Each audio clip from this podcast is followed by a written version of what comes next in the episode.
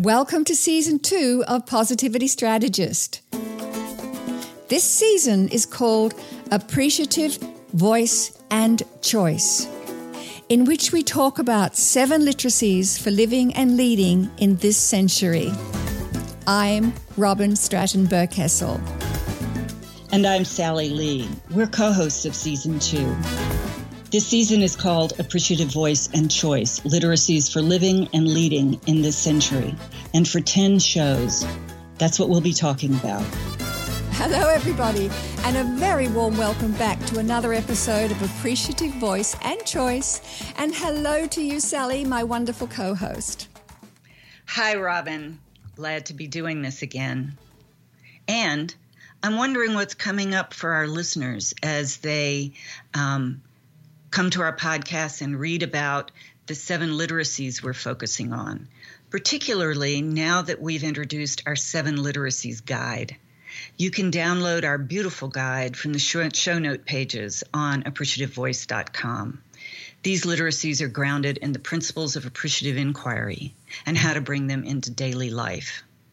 So far, we've talked about inviting inquiry, reframing reality, kindling kindness, powering the positive, and this week we're focusing on welcoming wholeness. Yes, it's so fantastic. Welcoming wholeness. It's another one of those big concepts, and we're excited to explore wholeness. I mean, what does it mean, and how do we welcome it? And we've got lots of questions that we'll be asking of each other, and we hope all kinds of ideas and possibilities will emerge as we explore this topic together. So let's first look at what is wholeness, and we're going to go out and take a big picture view. Wholeness is oneness, it can be thought of as unity, recognition, and honoring of our interdependence, our interconnectedness. Wholeness can feel like a sense of belonging. And another concept associated with wholeness is non duality. But I want to spend a second now on what wholeness is coming to mean in our very digitally connected world. As humans, we're becoming more aware of our togetherness, of the relative smallness of a planet supporting seven plus billion people. Whether we want to think about it or not, what happens in one part of the globe impacts the rest of us. It's unavoidable now. It used to be that you could put out of your mind what was happening on the other side of the world, but we can't anymore we now have to take our wholeness into consideration. That's an awakening and reckoning that we are all witness to as communications change. The way diplomacy is done among nations shifts, and the sense that we need to have a say in decisions being made on the other side of the world, like things like nuclear testing and the way we fish the oceans. We're pretty vitally concerned about those things. We're aware now of our interconnectedness and interdependence. It feels sudden but as we learn more about the brain and about physics, the little bit that I can understand, we're finding that we've always been innately connected. There's wholeness at the micro and the macro levels, and we're going to look at both of these in this show. Stay tuned. Yeah. So, Sally, yes, I love that you bring up this notion of our interdependence and our interconnectedness. Yes, we are all one, we are globally connected here's a start to thinking about, you know, micro and macro levels. Wholeness is the inclusion um, of all frames and perspectives. It's the big picture, and it takes all the parts into consideration. Sally, in episode four, which was entitled Reframing Reality, you use the analogy of the magnifying glass as a way to think about our capacity to reframe reality. You said our human perceptual capacity is like a magnifying glass. We focus in on something and often lose awareness of what originally surrounded that magnified area. It's like cropping photos on our digital cameras. We crop the image to fit our preferred view of the scene and forget the bigger picture. Sally, I think this analogy also works well with welcoming wholeness. If we only look for and pay attention to the details of a single part, we're excluding again the whole picture. We have no perception of the wholeness of a situation or a person. The totality of all there is is missing. We only see the parts or the fragments. And if we only see fragments, what are we missing out on when it comes to seeing the whole? right. And then we can think at the real macro micro level that each one of us is also a whole, living in a larger, vast wholeness of all there is. What happens when we share our whole self, our experiences, knowledge sets, our worldviews, our skills, and our emotions with others, and they share their whole selves? We have the potential then to shift to an appreciation of the wholeness of who we are together. We realize it's just as much about us as about me. And you know, that's a really big change for the Western world where we have focused so much on the individual. It's very exposing of our vulnerabilities, and it's a part of that big shift we're all experiencing in the world. Mm-hmm. So, Sally, why don't we just relate welcoming wholeness to appreciative voice? Why does it matter, and what does it produce? What was our impetus for including this literacy in the seven literacies for living and leading in these times? You mentioned at the beginning there's wholeness at the micro and macro levels. So let's start with the micro, the whole self. What might we consider when we talk about wholeness at the micro level? Well, you know, in any conversation about this, Robyn, it's a bit tricky. We can say that wholeness at the micro level is at the individual level.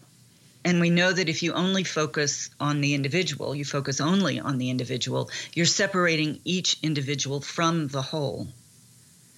And all of us together shapes each of us as an individual. So it's in a it's in relationship and how we make meaning together that shapes us. We are not in fact separate from the whole, even though it feels that way sometimes. Mm. And Sally, accepting that as a principle or assumption that we are all one, what if we were to take the view that I can be a whole human being while recognizing there are parts to my life? You know, we as we you know we are complex human beings and we do compartmentalize our lives and struggle with different parts of us. And i know i'm generalizing. Yes i am. And there are many of us in this world who are highly evolved which is to acknowledge the non duality of our being. So I'm inviting um, listeners to visit the show notes because there you'll find a link to the description that I'm about to actually read out. It's a quote, and it comes from Jeff Foster, who's an author and a teacher on the topic of non duality. And so here's the quote. Non duality is actually a translation of the Sanskrit word advaita, which simply means not two and points to the essential oneness, that is, wholeness or completeness or unity of life. A wholeness which exists here and now prior to any apparent separation. And it's a word that points to an intimacy, a love beyond words, right at the heart of present moment experience. It's a word that points us back home. And despite the compelling appearance of separation and diversity, there's only one universal essence, one reality. Oneness is all there is. We are all included. So, non duality is in fact not something we seek or strive for. It's not a code of practice or a belief system. It's simply surrendering to what is, what is present here and now. And how do we arrive at that awakening? about the non dual nature of our being? Well, it takes personal and professional development. Wholeness at that micro level is about feeling whole within ourselves. We experience a deep appreciation for the importance of our own wholeness, our very own wholeness, which is a caring for ourselves that is not separate from a deep caring for others. You know, it's really all the same, and we learn that as we go forward. We acknowledge we are imperfect beings. We become open to sharing our vulnerabilities and recognize it's our connection with others that helps address our need for unity, completeness, and belonging. That's personal wholeness. What we do as individuals impacts the whole, and it works the other way around. It's the nature of our relational world and a wonderful thing to explore. Mm. And so, as we begin to develop such insights about our own wholeness and why it matters, we in fact begin to step into leadership. And Meg Wheatley, um, many of you know, who's a hero of mine and probably for many of us, in her latest book, which is called Who We Choose to Be Facing Reality, Claiming Leadership, Restoring Sanity, she talks about being a leader and about being whole. And she says, or she defines leadership as a leader as anyone willing to help. And in, other books and references and talks, she also talks about a leader as anyone who makes a difference.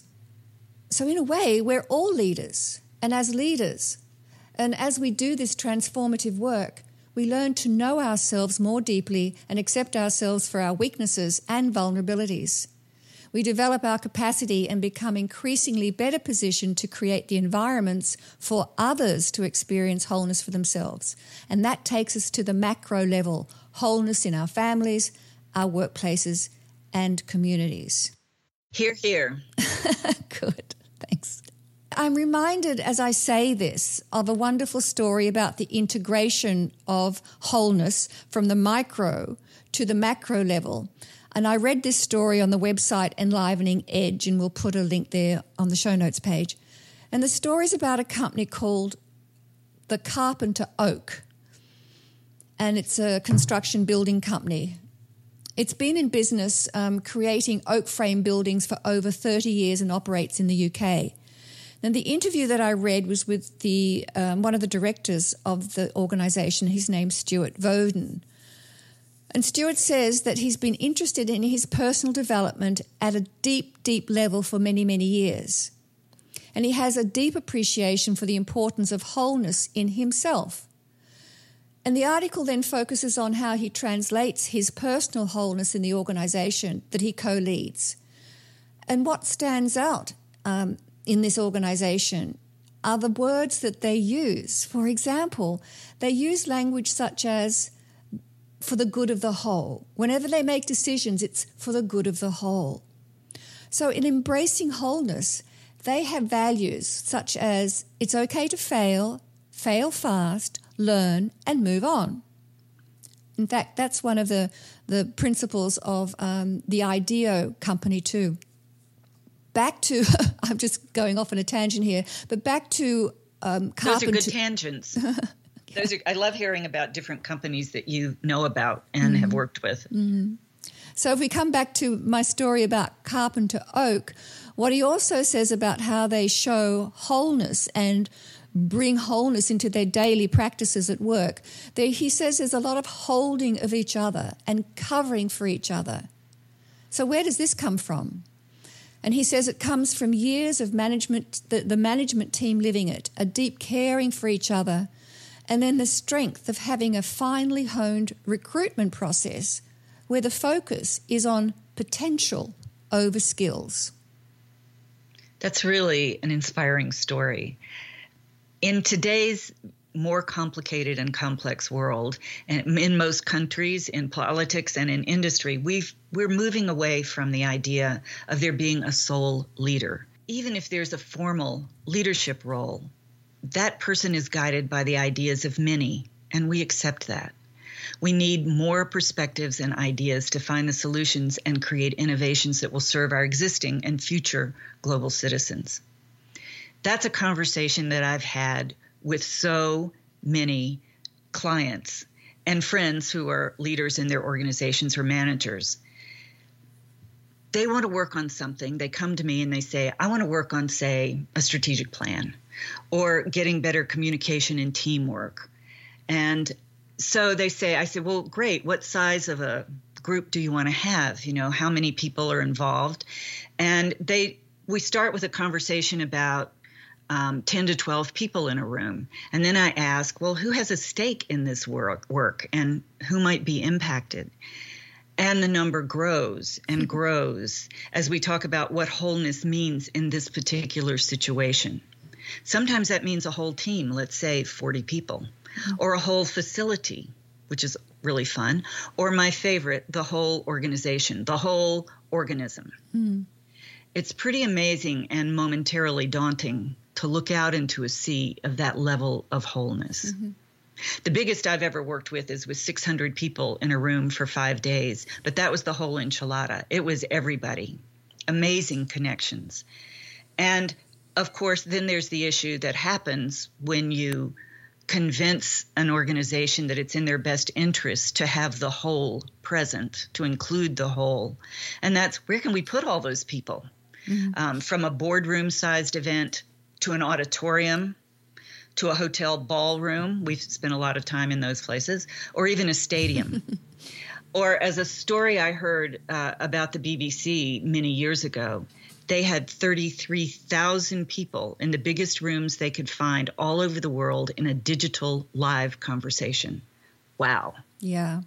And um, that's what's possible these days. We can connect um, digitally uh, and include all those voices and get that sense of wholeness. And yes, Sally, I've um, I know exactly what you're talking about. It's magical. And, and it is magical. And you know, here's I'll just add one little side note, and that's that I've never worked with a group where we included more people than originally expected, that they where they've been sorry about it, where mm. the hmm. leaders have been sorry that they did it mm. or regretted that they did it. Their mm. response is always, "That was the right thing to do." Yeah. It made such a difference. Yeah. And so, Sally, this reminds me how often have you done some training, not necessarily doing some design planning work or strategic planning, but you've just done some training and the participants say, oh, um, X should have been in the room. My manager should have been here to hear this and see this. Exactly. Yes. um, yes. It happens so so often, right? So there it, is that sense that everyone needs to hear um, what's going on and have some kind of you know some kind of equity in what what's happening. Yes. So that's great.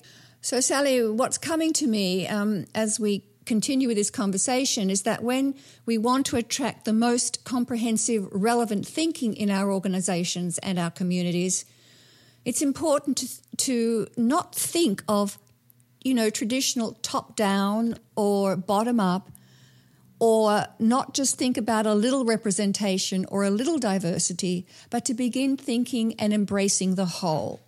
So let's pause for a moment to think how do you tap into the whole? Your story illustrates that, Sally, right? So people say, well, so and so needs to be here, so and so needs to be here, and so on. And so, with such leaders who recognize that, they're raising their own bar, and in doing so, they're expanding the capabilities of others. And they actively design ways to include the voices of all their stakeholders. Because we know that when people have a stake and say in their own future, engagement and performance is enhanced. And I love the saying, people support what they themselves create. It's kind of my mantra. And so, how do you make that happen? How do you get all employees feeling as if they're invested in their work and their future? um, Sally, you know, you and I have made it our business to do just that. And another of my favorite expressions, all these things are coming up for me at the moment, is when you give voice to people, just sit back and watch magic happen. Like I said, I've seen it happen so often. That's some of the most rewarding, uh, some of the most rewarding moments of our work is when we see that magic emerge in a room where people connect up and really are able to have the conversations for solutions, and it happens. Mm. It's almost like they're being given permission to do that. Exactly right. Mm. So, um, what comes to mind right now is a story where I can illustrate this. Uh, for six years, I worked with Jersey City, you know, the municipality of Jersey City, the, the borough. And I worked in different neighborhoods. Um, now, my job was to design ways to bring all the voices or voices that wanted to come into the room from across the community so that the city development and planning division um, was actually taking into consideration what the citizens wanted, you know, so they were really listening to their stakeholders. And it was an open invitation for anyone to come, to have a voice, and from the get go to share what is in their hearts and minds. Um, most of them were, were, kind of coming in with the things that they didn't want to happen and were fearful about what city planning was doing. But what we did was, you know, as we go through our processes, we we asked them to share what they loved about their community, what they're most proud of, um, what how they were contributing. We asked them what they dreamt of, and so as we worked through, they worked in pairs and in small groups and around specifically designed sets of questions. They came up with the most, or they listened to each other stories. They were amazed about the stories they were hearing and the care that people were showing, even though they may have had a specific position or a specific interest. They were so respectful of each other's stories and, and what they wanted to achieve. So they listened to their hopes and their aspirations for the community. And it was such an amazing experience every time. The collective energy and the shared insights of what they valued um, and the evidence from the past and the successes that they had achieved, and they learnt that they could actually begin to build on what else is possible, and even even if it was unknown.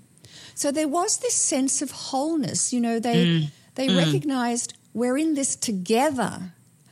I care, and you care, and together we care. And you know what? We're really not that separate. We're not that far apart. We can. We are one together. You know, I just want to stop there for a minute and, and emphasize that point that that is the biggest challenge, in my view, and the greatest outcome when we design events for wholeness that people realize that others care as much as they do mm. and that we are together in it. And that creates more shifts than anything is that that crossing the divide that's sometimes there when you realize, you know, you're not different from me. We are one. Mm. So thank you for putting it in those words. Mm, yeah. Well, uh, just to round off this story, because it makes me laugh, every time I did this, there was always the media there to cover it, right? Because it related to, you know, the city. And so um, one particular event, um, after the write up, the journalist coverage of this particular, um, you know, community gathering, there was a comment put on in the paper by the participant. It was an online newspaper, or they could read it online. And one of the participants um, wrote, um, "This is a very poor coverage of what we actually achieved." And so, what that says to me, it's something about the spirit of the gathering that wasn't able to be reflected in mm-hmm. the journalist's um, version of, you know, the story that the journalist wrote about the event. Mm, wonderful. You know, this is what we do. We design and recreate opportunities for people to come together to share and learn and design and dream.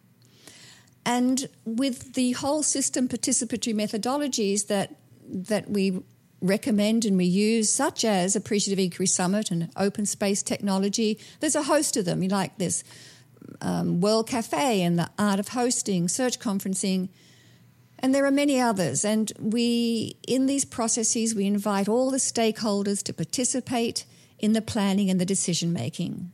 That is the whole system thinking together. And we're going to say more about this in our next episode about connecting the collective. Oh, yes. Um, and your story really illustrates welcoming wholeness. It's about inviting whole systems into powerful dialogue valuing all voices and multiple ways of knowing. Let's reflect for a minute on the important elements of these whole system, large scale dialogic processes. The key elements include who's present and what's their reason or purpose for coming together, so that what's the topic of importance. That creates the glue of common purpose, and that's so important. We get the outcomes we design for, so we want to know where we're headed and what's an attractor for the people coming into the room. So, questions to ask as we plan for welcoming wholeness include Do I have a stake in the outcomes of, of this group's work? Really? That's what a participant could ask themselves. Do I have a stake in this? Who else will be impacted by what we think together? Who else do we need to connect with? Are all the stakeholders here? If not, how will we reach them, connect to them, represent them? See, right away, you start thinking in a bigger picture and with a bigger whole. Mm. There are so many business and community challenges that we need multi perspective thinking, contribution, and innovation on. That's why being able to welcome wholeness and manage the multiplicity there and engage the whole system is important for all of us and taps into our leadership, that leadership we all have. We need one another to make sense of all that's going on around us and to make meaning together. This means more than just an appreciation of the value and potential of the whole, but clear strategies and processes for tapping into the whole in ways that are open, dynamic, and interactive. You know, moving on from the invitation to coming to a gathering like that is the sense of learning and feeling that you belong. Um, and a feeling of welcome and belonging calls forth our best. That is, it calls us forth in full. A true invitation to collective dialogue builds on the belief that the answers to important questions walk into the room in the form of participants and emerge in combining their intelligence and intent. There's a built in trust that the group has the ability and commitment to find the way through, and that this will occur through individual voices coming forward together. There's no passive audience, no observers. Yes, I love that idea that everybody everybody plays, everybody contributes, everybody speaks, everyone has a story. Communication theorist uh, John Stewart says, a la Martin Buber, that dialogue occurs when people hold the tension between holding your own and letting the other happen to you. So that was a little quote there holding mm. your own and letting the other happen to you. That will not happen unless participants in a group feel safe enough to allow it. And they have so that all, sense of belonging, right? Yes, yes, yeah. and that and that if that doesn't happen, all that great conversation and sharing that we've been talking about doesn't really happen. Mm, mm. So, just a, an example of this. Um, years ago, 20 years ago now, I went as a person who knew no one in the group to the Global Excellence in Management program, which was a, sponsored through Case Western Reserve University um, and the USAID. So it was for those of us who did consultative um, developmental work. So uh, everyone was very welcoming when I got there, but I didn't know a person in the room. And it was very well set up, however, for starters. I felt when I came, got there and got settled in and went into the first session that someone had thought about me and how to make me comfortable. I felt taken care of. And we had ways to get to know each other and tell our stories in very non threatening ways. It wasn't, you know, a huge quick data dump. It was uh, done over time.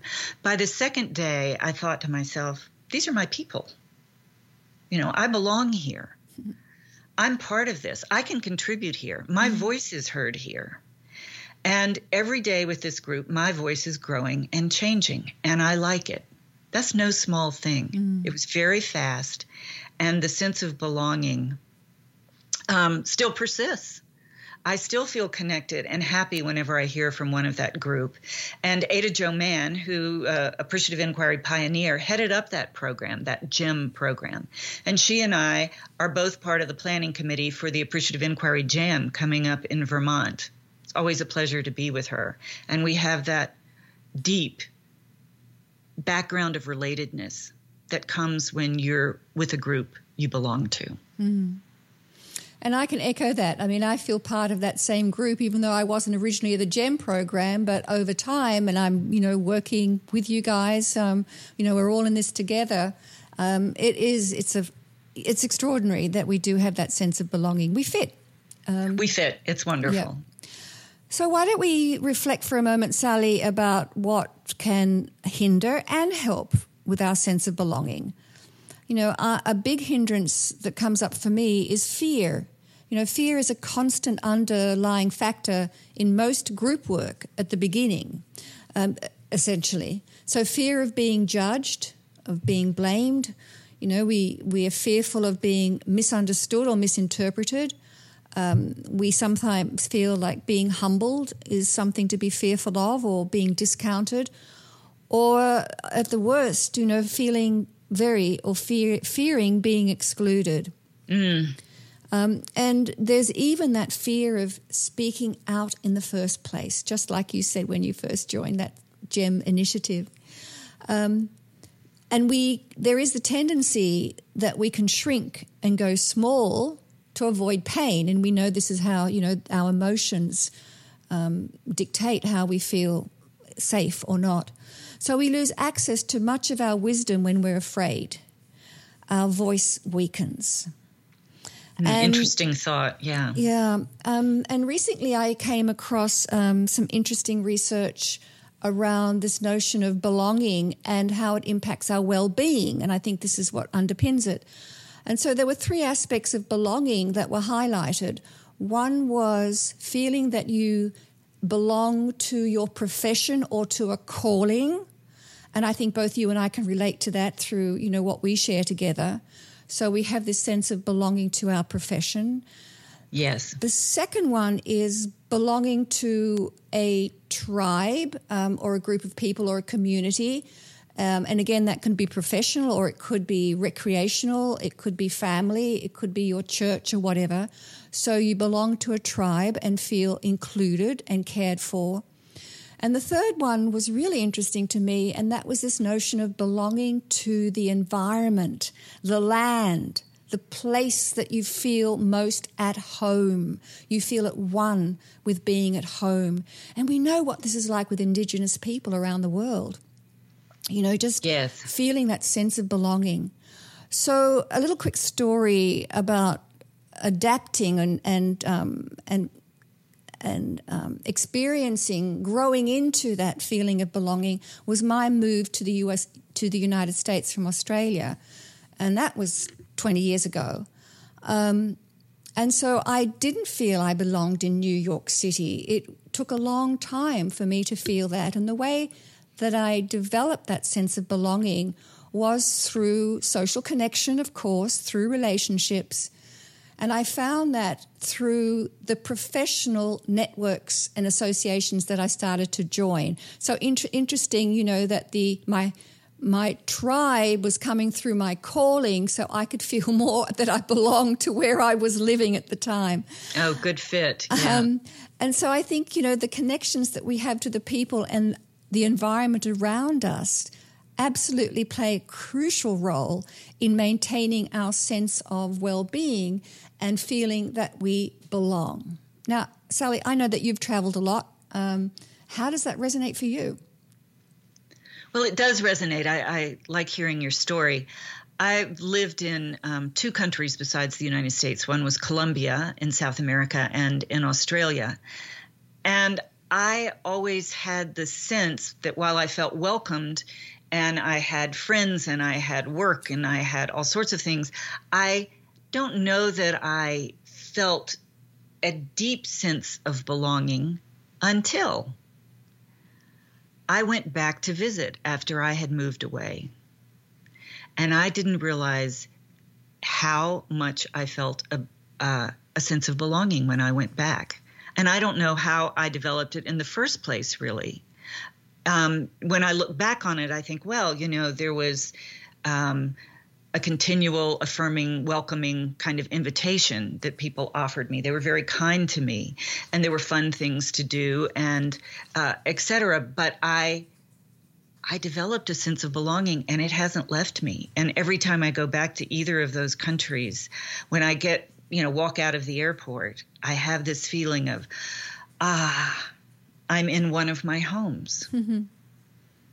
So there is that continual affirming, welcoming invitation that soothes the initial fears that we have, mm.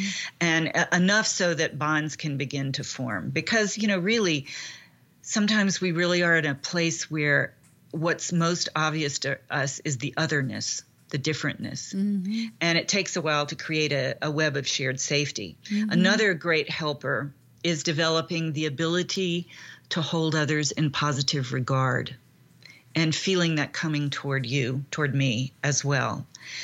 Um, it comes from a conscious decision, actually, to mm. trust in the human capacity for good and for intelligent action. So you just extend trust that the people you're meeting and you're getting to know are like you. Mm. You know that that they are worthy of regard, and and in general, they're treating you that way too. This mm-hmm. form of regard um, accepts that humankind contains both light and shadow, but doesn't confuse shadow with assumed unworthiness or humiliation. This element assure, assumes and sometimes assures competence, goodwill, strength, and a willingness to contribute. When this invitation to worth and belonging is authentically extended, um, we are nurtured by the recognition of an affirmation of who they are and what they have to contribute. So this this um, works also in events. I'm not just talking about moving to other countries here. We're talking about working together on things. So mm. that that extension of um, regard that allows for worth and belonging, and uh, what people have to contribute, and it can't be faked. Mm. Yeah, people always see through it. Yeah. So when you talk about, you know, it comes from a conscious decision um, you know, ha- holding people in positive regard, and it comes from a conscious decision to trust in human capacity.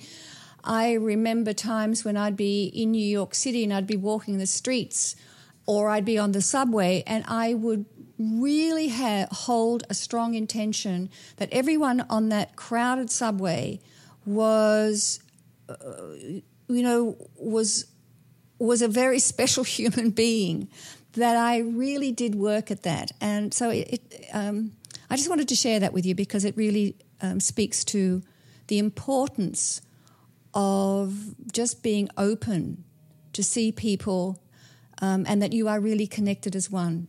That oneness and saying we are alike, even though mm. we might speak different languages, we have different habits, um, we, you know, we have different cultures, but we are one. Right. So, as we round out our conversation on welcoming wholeness, what is it that welcomes wholeness? Well, we say it's about invitation, right? And about readiness and willingness to participate, to join in. It includes um, diversity of thought and caring contributions from multiple stakeholders. So, our experiences and stories reveal the profound impact of meaningful conversations and ongoing inquiries. They open our hearts and enable real listening and shared leadership. And that then enables climates of trust and psychological safety to be established. Great summary. Um, there's a, another piece I just want to bring in as we uh, get ready to close. The appreciative inquiry principle that underpins this literacy is the wholeness principle. It's one of the five emergent principles in the field, um, it's usually the five foundational principles that get referred to the most.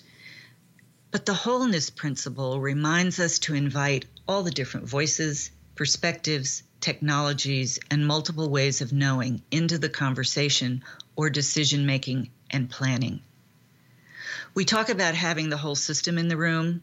All stakeholders are invited to participate in the future of a system, as each has experiences to offer and perspectives to share.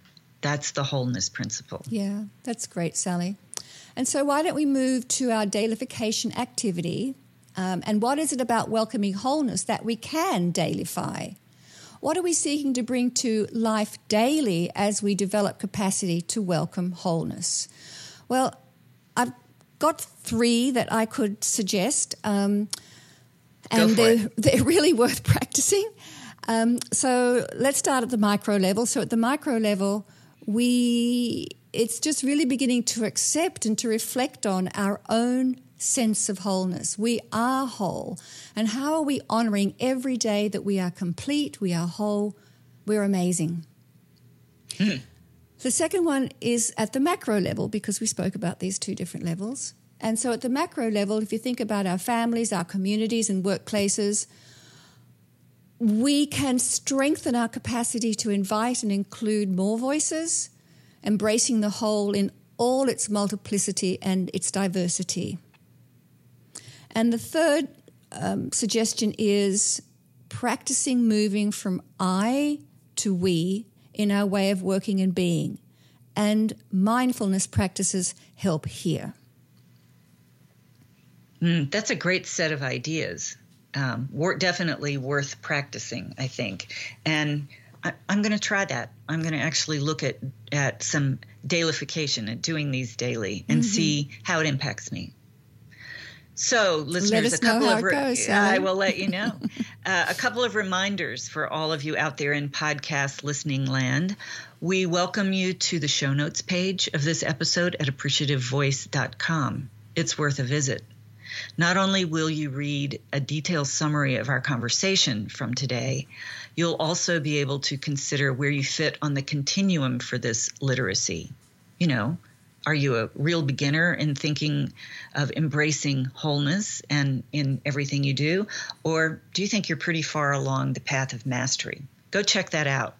And you'll find a link to download our guide to the seven literacies. You get a beautiful booklet that defines, describes, and dailifies each literacy.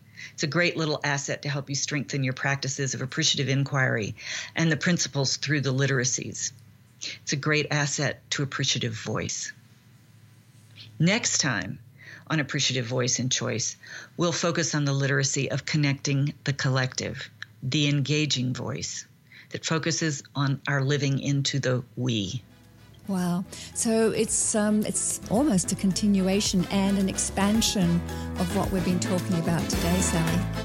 Yes, you're exactly right. Mm. So remember, it's your choice to find and express your appreciative voice. Thanks so much for today, Robyn. It was a great conversation. And from me to you, Sally, thank you.